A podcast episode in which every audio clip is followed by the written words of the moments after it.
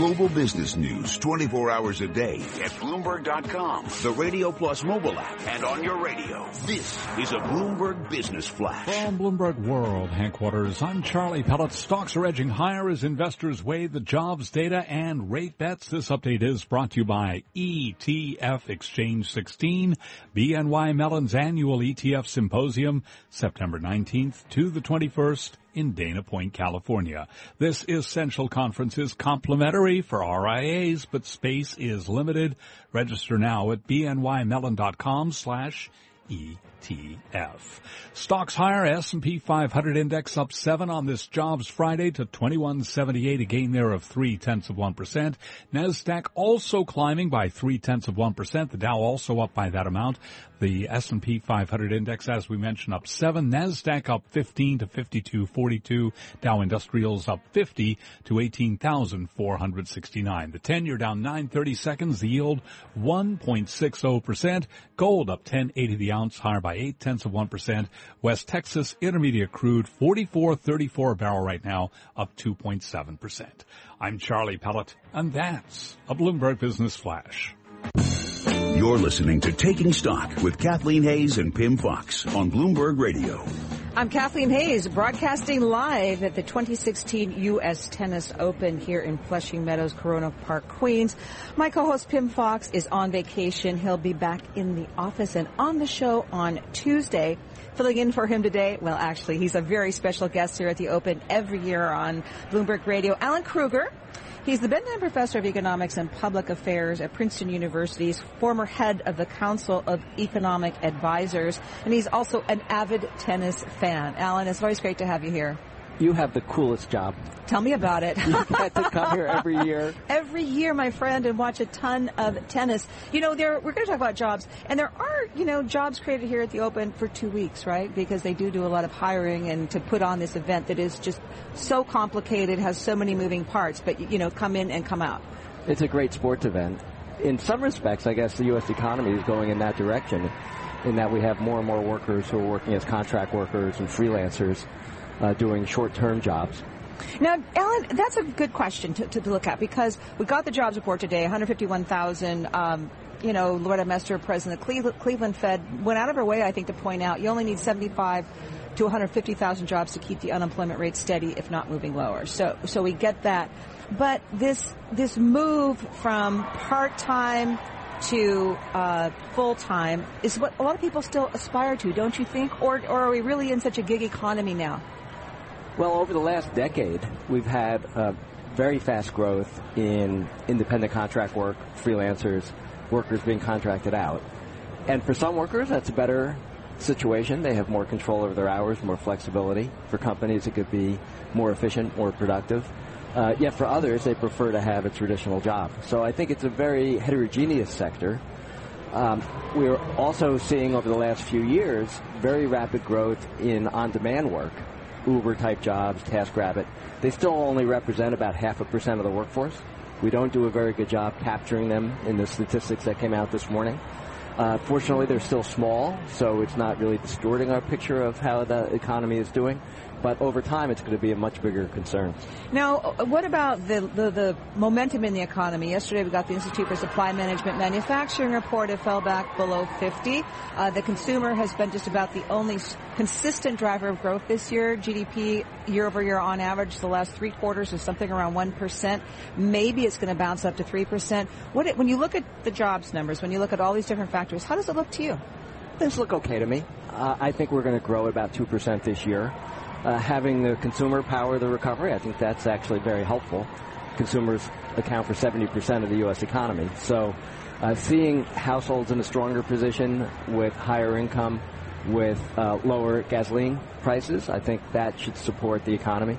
I think there's still room for housing to expand. So this recovery is not going to be the strongest one on record, but it could well be the longest, and I think that's what we should be rooting for. Okay, uh, and I guess, but the question is, the longest on record, do you need to start raising interest rates? You and I were both uh, attendees at the Jackson Hole, the Kansas City Fed Symposium in Jackson Hole, Wyoming.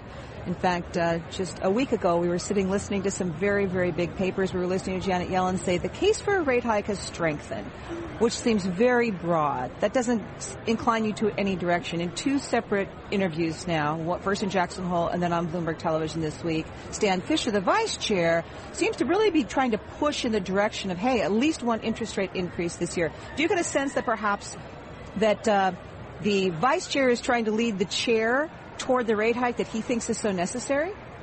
It is a committee, and members of the committee can have different views. Uh, my own view is that the Fed uh, should move slowly to raise rates. I think one rate hike uh, later this year would be appropriate. Uh, you have to bear in mind, even if rates go up another 25 basis points, we're still going to have very accommodative monetary policy. Uh, I think what the Fed wants to do and should do is avoid a situation where it has to ratchet up rates very quickly. So if they move up one rate hike this year, two next year, I think that's moving at a pace that's slow enough that they're going, uh, if the recovery continues as I as I expect it would, uh, I think they'll be in a better position so that they don't have to yank up rates very quickly and pull the rug out of the recovery. I'm speaking with Alan Krueger, professor of economics and public affairs at Princeton University, former head of the Council of Economic Advisors in the Obama administration, and we're live at the U.S. Open in Queens, New York. Alan, productivity, we also got numbers this week which showed that productivity is just lagging and sagging every which way it can. Businesses, that's a big question. Why are they so uncertain? Why won't they commit to long longer term projects. Some people blame very low interest rates as, as, as, part of that. Borrowing costs are low, but people look out over the horizon and they're uncertain because they figure this situation has to change. What's hurting our productivity so much? That's an excellent question. And I don't think there's a compelling answer, to be honest. Uh, I think there is a lot of uncertainty out there. I think some of it's coming from the presidential election. I mean, we have a candidate who said he'd like to renegotiate the U.S. debt. So it's possible if Donald Trump uh, wins, we're going to have quite dramatic change in economic policy, in my view, not for the better. Uh, also, there's a lot of uncertainty in the world economy. Uh, I think that's probably more important than Federal Reserve policy, and in fact, the low interest rates should facilitate investment. So, this you just hit on one of the big themes from everybody who speaks from the Federal Reserve lately, and I, it seems to be people are trying to get the message across.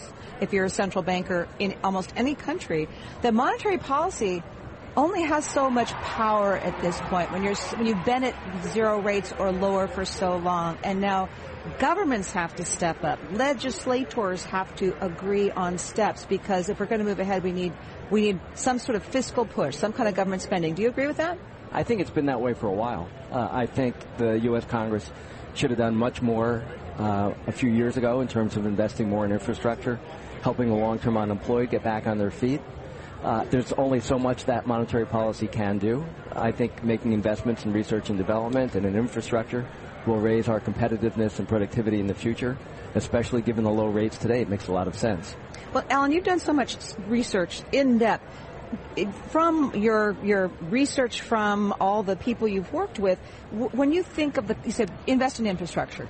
Be, can you give us something specific, an idea maybe people have not looked at closely, or something that has been tried that you see as an example of something that can be productivity boosting, job boosting? Well, just maintaining our existing infrastructure, uh, repairing our roads and bridges and highways has a very high return. Uh, so I know people are worried about shovel ready and so on. Uh, but we have all of this infrastructure out there that's in disrepair. Think about how many potholes we run over, the pothole tax. I know I've paid uh, quite a bit this year to, to have my car repaired because of uh, roads that are dysfunctional. Uh, so that's an easy thing to do. And also would put a lot of construction workers back to work. There's some other things which are also pretty easy. We had during the Recovery Act something called Build America bonds. Build America bonds were taxable municipal bonds. They're a much fairer, much more democratic form of investment because moderate income people, lower income people benefit from having Build America bonds in their portfolios. Uh, so we could bring back Build America bonds. Okay, so we are at the U.S. Open, and you come out here every year. So, um, Jack Sock, an American, having a pretty good match with uh, Cilic today. Uh, who are you rooting for, or who are you betting on in the, on the men's side? Well, it's hard not to bet against Murray and Djokovic. Uh, but it is nice to see Americans doing well. I was watching Ryan Harrison, and I actually left during a tiebreak to come here Ooh. to join you. So I'm glad you got to tennis. Um, and it is nice to see so many young Americans doing well. How about uh, on the women's side? Uh, on the women's side, of course, it's hard to bet against uh, against Serena. Um, I watched um, a match earlier today, Sevastova, who had upset Muguruza, and it was uh, very exciting. She lost the first three games and then came storming back. Uh, so it'll be interesting for me to see how far she can go. Uh, in terms of uh, tennis broadly, uh, what could you tell people who've never been tennis fans that what what draws you to it? Why are you so addicted to tennis watching? Well, this is a great event. You see the best athletes in the world playing tennis. You can watch them up close during the first week in the outer courts. Uh, I sat right behind Sevastova's coach and two friends who went to high school with her. So uh, it's an easy event to go to. There are plenty of seats, uh, especially the, er- the, the, early rounds, and uh, it's just a great spirit out here. I agree, and it helps have people like you join us every year. I'm happy to come back. I, know Alan Krueger Thanks so, much. and he's not working for the U.S. Tennis Association, by the way. Those are sincere comments, and I couldn't agree with you more. Alan Krueger, Bendheim Professor of Economics and Public Affairs at Princeton University. He's also former head of the Council of Economic Advisors. Again, Alan, thanks so much for joining us. Coming up, we're going to be taking a look at Dave Wilson, our stocks editor, chart of the day. I'm Kathleen Hays, and this is Bloomberg.